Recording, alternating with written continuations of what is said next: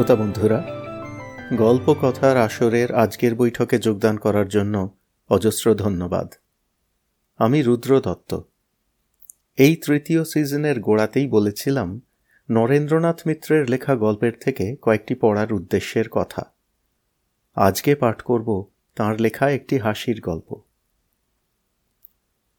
নরেন্দ্রনাথ মিত্র বিংশ শতাব্দীর মানুষ।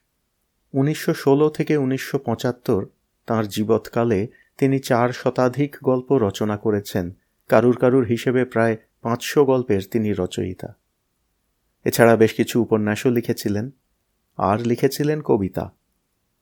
আশ্চর্যের বিষয়, সমকালীন পাঠকদের কাছে তার গল্প অতি জনপ্রিয় এবং পরিচিত হয়েছিল, কিন্তু তিনি যে সারা জীবন কবিতাও লিখে গেছেন, তা পাঠকেরা অনেকেই জানতেন না। নরেন্দ্রনাথের কাব্যগ্রন্থ নিরিবিলির পর্যালোচনা করে বুদ্ধদেব বসু তাঁর কবিতা পত্রিকায় এ বিষয়ে উল্লেখ করেছেন আর নরেন্দ্রনাথের পাঠকদের উৎসাহ দিয়েছেন তার কবিতাও পড়ার জন্য।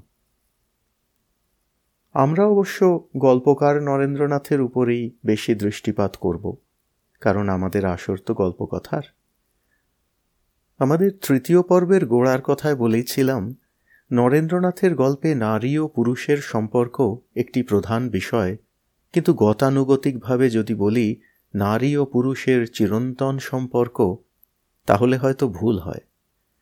বরং সেই সম্পর্কের ক্রমবিবর্তন, সেই সম্পর্কের মধ্যে কি বা কতটুকু সত্যি চিরন্তন, আর কতটা হয়তো যুগ নির্ভর বা দেশকাল নির্ভর কতটা শাশ্বত আর কতটা পরিবর্তনশীল, কতটা মূল্যবান আর কতটা বর্জনীয়, তার প্রতি তার মনোযোগ। সত্যজিৎ রায়ের মহানগর চলচ্চিত্রটি যে নরেন্দ্রনাথ মিত্রের লেখা একটি গল্প অবলম্বনে, তা অনেকেই জানেন। মূল গল্পটির নাম অবতরণিকা। বিশাল মহানগরী কলকাতা। দুই যুগের আর দুই বিশ্ব দর্শনের সন্ধিক্ষণে দাঁড়িয়ে তার যে বৈচিত্র্যময় প্রেক্ষাপট, সেই পটে এই পরিবর্তনশীল সম্পর্কের ছবি এই গল্প। যুগ পরিবর্তনের কথা অনেকেই লিখেছেন। নারীবাদিতার পরিপ্রেক্ষিতে সেই সমাজ পরিবর্তনকে অনুসরণ করার প্রথম চেষ্টা যাঁরা করেছিলেন, নরেন্দ্রনাথ তাঁদের অন্যতম একজন। পাঠক সমাজে তো বটেই, সুধী ও বিদ্যমহলেও তিনি পরিচিত ও মান্য ছিলেন। সত্যজিৎ রায় শুধু যে তার গল্প থেকে সিনেমা করেছিলেন তাই নয়, নরেন্দ্রনাথের ছেলে অমিতাভর লেখা থেকে জানতে পারি যে সত্যজিৎবাবু প্রায়ই তাঁদের বাড়িতে আসতেন ঘণ্টার পর ঘণ্টা নরেন্দ্রনাথের গল্প নিয়ে আলোচনা করতেন। অন্য অনেক সাহিত্যিকের সঙ্গেও খুব ঘনিষ্ঠ ও শ্রদ্ধার সম্পর্ক ছিল। কিন্তু রাজনীতিতে ডান বাঁ কোনো দিকেই বিশেষ সমর্থন ছিল না। যদিও বন্ধু ও সতীর্থদের সাহায্য করার জন্য কখনো কখনো রাজনৈতিক অনুষ্ঠানে অংশগ্রহণ করেছেন। সেই জন্যই হোক বা অন্য কোনো কারণেই হোক বিশেষ কোনো সম্মানে তিনি কখনোই ভূষিত হননি। তার জীবনের একমাত্র সম্মান আনন্দ পুরস্কার। স্বীকৃতির এই অভাবে তার মনে একটু ক্ষোভও হয়তো ছিল। ছেলে অমিতাভর লেখা থেকে তা জানতে পারি। কিন্তু সম্মান, স্বীকৃতি, নাম ডাক, সাহিত্যিক বা শিল্পীর সৃষ্টিকর্মের আসল মূল্যায়ন এর কোনোটিই নয়। সেই শিল্পকীর্তি পাঠকের, দর্শকের শ্রোতার মনে কতটা অনুরণন জাগাতে পারল, কালের বিচারে এই একমাত্র মাপকাঠি। নরেন্দ্রনাথ যে যুগ পরিবর্তন, সংস্কৃতি বিবর্তন দেখেছিলেন, আর তার কলমে শুধু তার দিনপঞ্জিকা নয়, যেন ভবিষ্যৎ দর্শনও লিপিবদ্ধ করেছিলেন। সমাজের সেই বিবর্তন এখনও চলছে। আমরা তার মধ্যে দিয়েই যাচ্ছি। নরেন্দ্রনাথের গল্পের পুনর্মূল্যায়ন করার উদ্দেশ্য থাক বা না থাক গল্পগুলি এখনও আমাদের মনে দাগ কাটতে পারে, মনে নাড়া দিতে পারে। শুধু সেই দাগ কাটা, সেই অনুরণনের লোভেই তার গল্পের সঙ্গে একটু পরিচিত হবার আমাদের এই প্রয়াস। আজকে পাঠ করব তার লেখা একটি হাসির গল্প। হাসির মেজাজে তিনি এই গল্পে শুধু একটি নয়, দুটি স্বতন্ত্র সামাজিক পরিবর্তনের কথা তুলে ধরেছেন। দুটি এখনও যথেষ্ট প্রাসঙ্গিক। তাহলে আর কথা না বাড়িয়ে আরম্ভ করছি আজকের পাঠ। নরেন্দ্রনাথ মিত্রের ছোট গল্প, লক্ষ্মীর পদত্যাগ।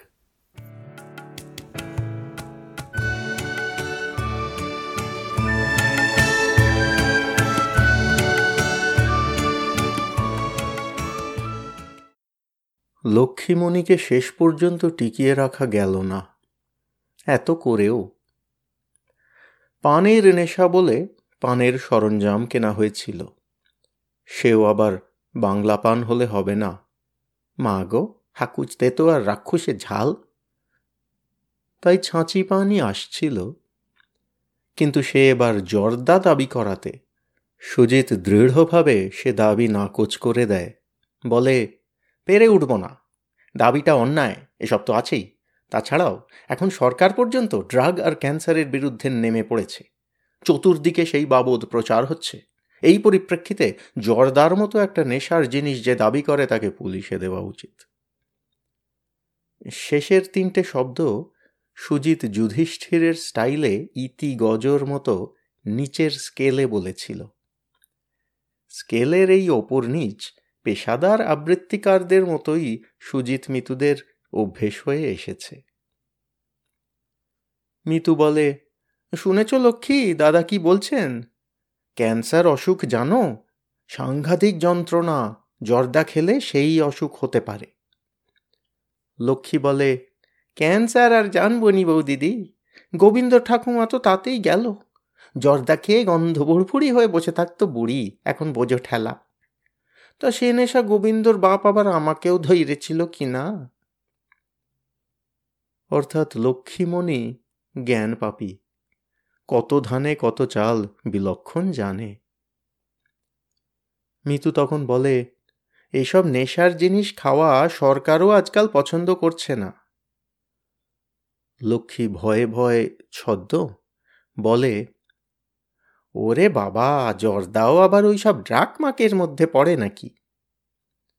মিতু গাঁই গুঁই করতে থাকে না ঠিক ড্রাগ নয়, ড্রাকের মতো, তাই না বৌদিদি? ও আমার খেয়ে কাজ নেই। লক্ষ্মীমণির কথায় মিতু আশ্বস্ত বোধ করে। কিন্তু লক্ষ্মীমণি যখন টুবলুর মতো গোবিন্দভোগ চালের ভাত খাওয়ার বায়না ধরল এবং ব্রত পার্বণ ও একাদশীর দিনে সাদা ময়দার খান কতক লুচি, বেগুন ভাজা রসগোল্লা কিংবা দানাদার দিয়ে তখন সুজিত মিতু পড়ে গেল মহা ফাঁপরে কনফারেন্স বসল। মিতু বলল, দেখো, বাড়িতে যদি আমার শাশুড়ি থাকতেন, তাকে তো আমরা এই রকমই দেবার চেষ্টা করতুম। সুজিত উত্তপ্ত হয়ে বলল, লোকজন আর আমার মা এক। মিতু বলল, সেটাই তো ভাববার দিন এসেছে। ওরাও মানুষ, আমরাও মানুষ। ওদের নইলে আমাদের চলে না সত্যি। ওরা তো পেটের জন্যেই আসে। যদি কিছু খেতে ইচ্ছে হয়, পারলে দেওয়া উচিত। সুজিত বলল, তুমি তো ওকে আমাদের সঙ্গে সমান করেই খেতে দাও, নাকি? আগেকার মতো বাসি রুটি আর লোকজনদের বেগুন ভাজার কালে পড়ে রয়েছ এখনও? মোটেই না, মিতু জোর গলায় বলল। বাড়িতে যখন যা হয় দিই তো বটেই, অনেক সময় নিজে না খেয়ে ওকে দিই। সুজিত বলল হ্যাঁ এটা তো আমি প্রায়ই দেখি। তাহলে? তাহলে যেটা পারব না, সেটা নিয়ে মাথা ঘামানোর দরকার নেই। মিতু ছাড়বার পাত্রী নয়। বলল, যদি পারতুম তাহলে? সুজিত বলল, পারলেও নয়। আমরা যেরকম খাচ্ছি, ওরও সেরকমই খাওয়া উচিত। এক আধ দিনের শখের কথা আলাদা। আমার মা হলে তাকে আমি দিতুম, কিন্তু লক্ষ্মী বলেই দেব না। এতে আমাকে বুর্জোয়াই বলো আর প্রতিক্রিয়াশীলই বলো। এভাবে তুমি লোক রাখতেও পারবে না। যত আদর দেবে, তত বাঁদর হবে। সব মানুষ সমান বলে নাচানাচি করলেই সমান হয় না মিতু। জ্ঞানগম্যী, বিচার বিবেচনা এইসবে আসমান জমিন ফারাক থাকবে আর মানুষ সব হাত পা গুনে গুনে সমান হয়ে যাবে। আবদার, না? মিতু বলল, তুমি অত উত্তেজিত হচ্ছ কেন? আমাদের কোথাও একটা লজিকের ফ্যালাসি হচ্ছে। সেইটা ধরবার চেষ্টা করছি খালি। সুজিত বলল, দেখো, অফিসেও অফিসার্স ক্যান্টিন অন্যান্য কর্মচারীদের ক্যান্টিন থেকে আলাদা। এটা শুধু শ্রেণি বৈষম্য নয়। যে যার আয় অনুযায়ী খাদ্য খাতে ব্যয় করবে, এটাই তো স্বাভাবিক। নিজের বাড়িতে তুমি বরাবর রাঙা চালের ভাত আর পুঁইচচ্চড়ি খাও। নবাব বাড়িতে চাকরি করছ বলে রোজ নবাবের মতো মুরগ মুসল্লম খেতে চাইলে সেটা চলবে না ঠিক হবে? মিতু বলল, ভাববার বিষয়, সত্যি। অধিকার ভোগ, আধার ভেদ, আয় অনুযায়ী ব্যয় শ্রেণি বৈষম্য সাম্য, মৈত্রী, স্বাধীনতা, আমার ছাই মুন্ডু সবই যেন গুলিয়ে যাচ্ছে। সত্যি বলছি তোমাকে, ছোট ছেলে মেয়ে আমি ওই জন্যই রাখতে পারি না। টুবলুর দাদা দিদির মতো বয়সের একটা বাচ্চা আমার বাড়ি কাজ করবে, টুবলু রোজ ডিম কলা, দুধ খাবে, সে খাবে না। টুবলু ইস্ত্রি করা ভালো জামা কাপড় পরবে, সে পরবে না। এরকম ঘটতে থাকলে আমি ঘুমোতে পারব না গো। সুজিত নরম গলায় বলল, এই দেখো, তুমি ক্রমাগত গ্রাউন্ড শিফট করতে থাকলে আমি কি করে পেরে উঠব? বাচ্চার কথা আলাদা। এ তো তোমার চেয়েও বয়সে বড়, যথেষ্ট স্বাস্থ্যবতী এক মহিলা, যে তোমাকে দিয়ে অর্ধেক কাজ করিয়ে নিয়ে পায়ের উপর পা দিয়ে বসে আছে, আর যখন তখন গোবিন্দভোগ, গোপালভোগ ইত্যাদি দিয়ে আমাদের ব্ল্যাকমেল করছে। মিতু পুরনো কফি হাউজি কায়দায় টেবিল চাপড়ে বলে উঠল, দারুণ বলেছ তো দ্য ওয়ার্ড আমাদের দুর্বলতা, অসহায় অবস্থা ইত্যাদির সুযোগ নিয়ে ক্রমাগত চাপ সৃষ্টি করে যাচ্ছে। এর ফলে হাইপার টেনশন ইস্কিমিয়া নিউরোসিস হতে পারে। ইনফ্যাক্ট আমার বোধহয় সবগুলোই হয়েছে। বুকে চাপ, মাথা গরম, যখন তখন কেঁদে ফেলি। সুজিত বলল, কাঁদো কাঁদো, দেখি প্রায়ই। কিন্তু একেবারে কেঁদে ফেলতে তো দেখিনি কখনো। বাথরুমে কাঁদি গো। লোকেদের যেমন বাথরুম সং, আমার তেমনি বাথরুম কান্না। সুজিত বলল, বলো কি? এখুনি যা হয় একটা হেস্তনেস্ত করো? বাথরুমে গিয়ে ভ্যাঁ ভ্যাঁ করে কাঁদো? সর্বনাশ।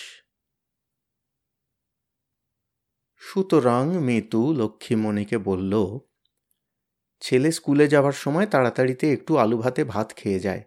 টিফিন কি নেয় আর কতটুকু খায় সে তো নিজেই দেখো, লক্ষ্মী।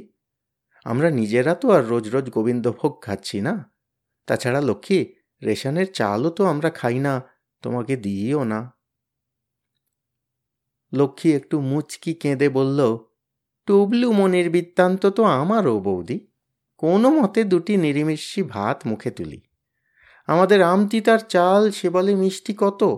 এসব চাল আমাদের মুখে রোচে না। সে সাড়ে পাঁচ টাকা দিয়েই কিনুন আর সাড়ে ছ টাকা দিয়েই কিনুন। তাছাড়া আপনি তো আর বেধবা নন। বেধবা হলে বুঝতেন, সেদ্ধ চাল দিয়ে নিরিমিষি খাবার কি কষ্ট? তেমন তেমন বেধবা সেদ্ধ চাল ছোঁবেই না। মিতুর ভীষণ রাগ হয়ে গেল। কিন্তু সে এই অলক্ষণে কথাটাকে হজম করে একটু কড়া গলায় বলল, তোমাকে তো অনেক দিনই বলেছি, ওসব মাছ খাব না, ডিম খাব না, ছাড়ো। ওসব মানাটাই অন্যায়। যত বাজে সংস্কার, দুদিন অন্তর তোমার ব্রত পার্বণ ওসব কাজ করতে গেলে চলে না। আর মাছ খাও না বলে তো বড়ি, বড়া, শাক, যা যা ভালোবাসো সবেরই জোগাড়ে রেখেছি। পেঁয়াজ, রসুন খাচ্ছ তো দুবেলা? লক্ষ্মীমণি বলল, কি? এত বড় কথা বললেন বৌদি? বামুন কায়েতের ঘরের বেধবা নই বলে কি আমি বেধবা নই? পাপ পুণ্যের জ্ঞান নেই? দুটো ভাতের জন্য কি শেষে নরকে যাব? বলে লক্ষ্মী দুম দুম করে অপসৃত হল। খাবার সময় গুরু গম্ভীর চালে বলল, না খেয়ে গেরস্তের অকল্যাণ করবনি কিন্তু এমন মেলেচ্ছ বাড়িতে আমি আর থাকছি নি। কাচারি বাড়ির মা মেম সাহেব নয়, নিজে বেধবা বলতে কি তার যা, বোন, বড় মেয়ে, গোষ্ঠী শুদ্ধ সব বেধবা। তুমি যদি মত বদল না করো, তো বৌদি, আমি সেখানেই চললুম। অর্থাৎ মত বদল করলেই সে ম্লেচ্ছ বাড়িতে থাকতে পারে। মিতু তখন সাহস সঞ্চয় করে বলল, তাই যাও, আমি মত বদল করতে পারব না। সুজিত অফিস থেকে ফিরে যথারীতি মিতুকে দেখতে পেল না। মিতু মিতু, হাঁক ছাড়ি, মিতু নেই কো বাড়ি? অথচ বাড়ি থাকার কথা। মিতুর স্কুলও তার ছেলের মতো সাড়ে আটটায় আরম্ভ হয়ে দুটোয় শেষ হয়। আজ শনিবার, ছুটি। যাই হোক, শেষে সুজিত খুব একটা কাব্যগন্ধি দৃশ্য দেখতে পেল। মিতু বসে আছে বারান্দা বাগানে, হাতে একটি আধ ফোটা গোলাপ। পাশ থেকে মুখ দেখা যাচ্ছে মানে ভালো করে দেখা যাচ্ছে না। সুজিত বলল hello lady Shahjahan in Mughal miniature Mitu মুখ ফেরালো না। সুজিত বলল, ভুল হয়ে গেছে। Hello lady Nehru with a volume of Robert Frost Mitu মুখ ফেরালো না। তখন সুজিত কড়া ধমক দিয়ে বলে উঠল, এই মিতু, ওই কপালে কি পড়েছ? মিতু এইবার মুখ ফেরালো। মুখ থম থম করছে। চোখে ছায়া ঘনাইছে বনে বনে। নামলো বলে। বলল, কপালে কি পড়েছি? পোড়া কপালে লোকে কি পরে গো? বলি রেখা টেখা হয়েছে বোধ আর কিছু হওয়ার নেই। শেষ, সব শেষ। সুজিত প্রচণ্ড ভয় পেয়ে গেছে। আস্তে আস্তে বলল, কানপুর থেকে চিঠি এসেছে নাকি কোনো? বাবা মা ভালো আছেন তো?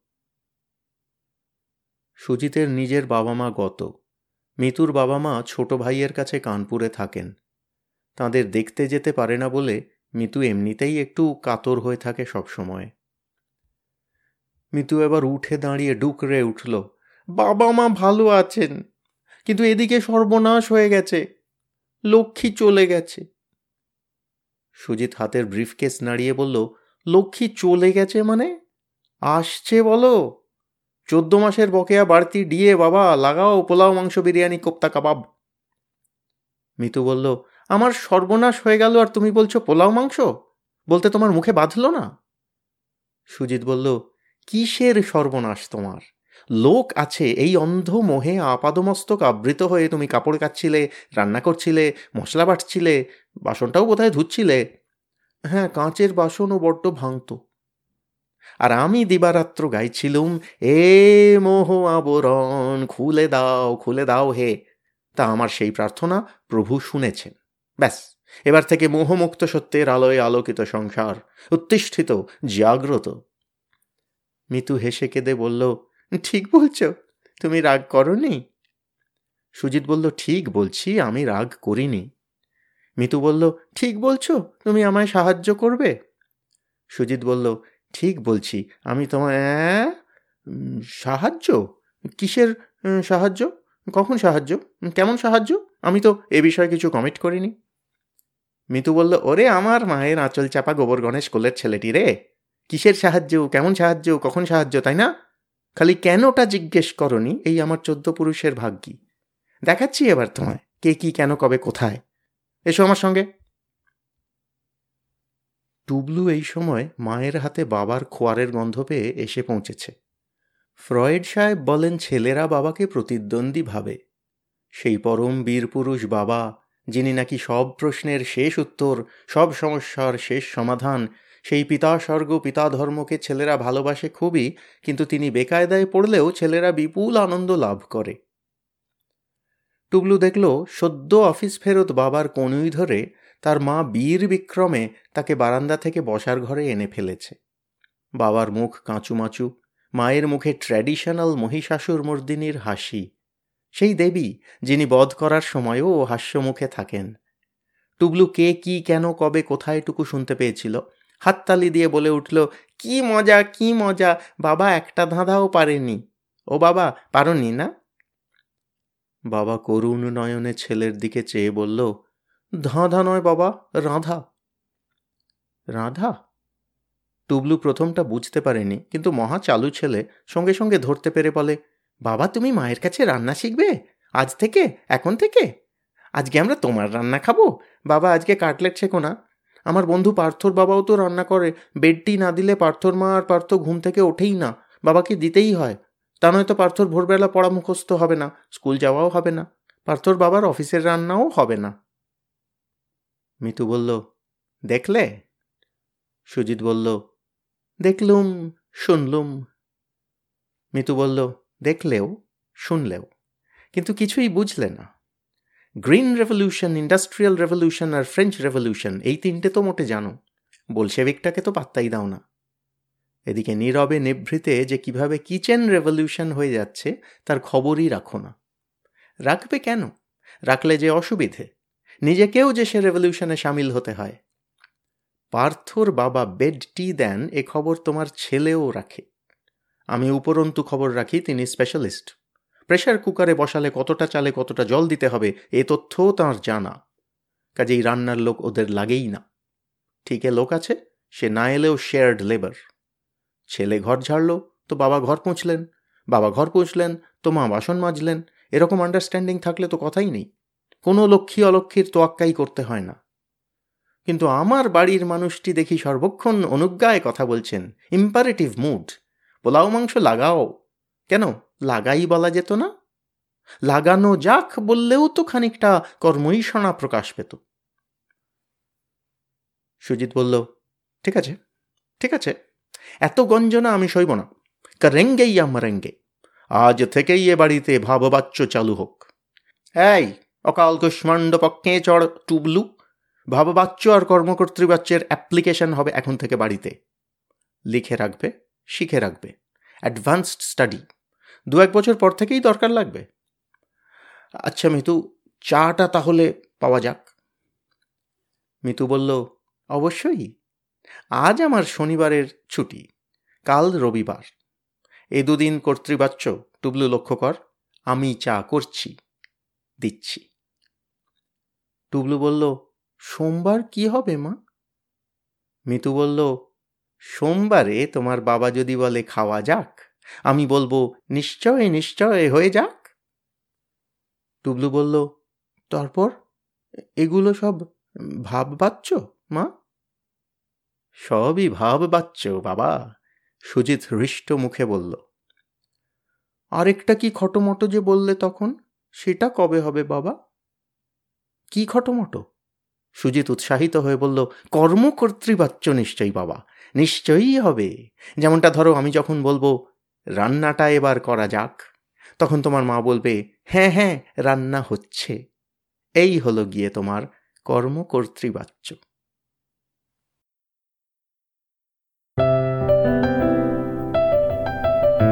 আপনাদের মতামত আমাদের জানাতে ভুলবেন না কিন্তু, শ্রোতা বন্ধুরা। আমাদের ওয়েবসাইট গল্প কথার আসর dot org. G O L P O K O T H A R A S O R dot O R G